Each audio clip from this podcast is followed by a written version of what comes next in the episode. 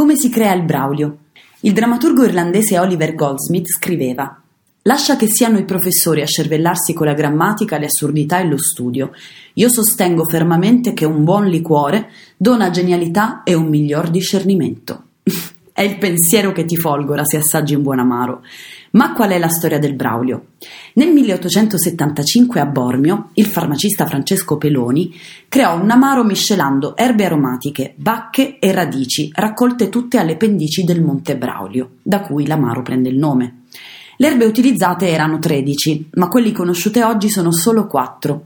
Assenzio, achillea moscata, radici di genziana e bacche di ginepro.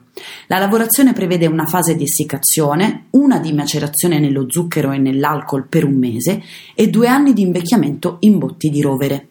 La ricetta è segretissima e fu subito un successo. I medici la consigliavano a fine pasto come corroborante e come tonico. Una cantina nel centro storico di Bormio, tra via Roma e Vicolo Vittorio Veneto, custodisce in botti di rovere veneto l'amaro alpino più conosciuto d'Italia. Mi accompagna nella visita Edoardo, che è l'erede del patron del Braulio, Egidio Tarantola Peloni, recentemente scomparso. Edoardo è il depositario della segretissima ricetta tramandata di padre in figlio. L'invecchiamento avviene in botte, 15 mesi per la versione classica, 24 per quella Braulio riserva.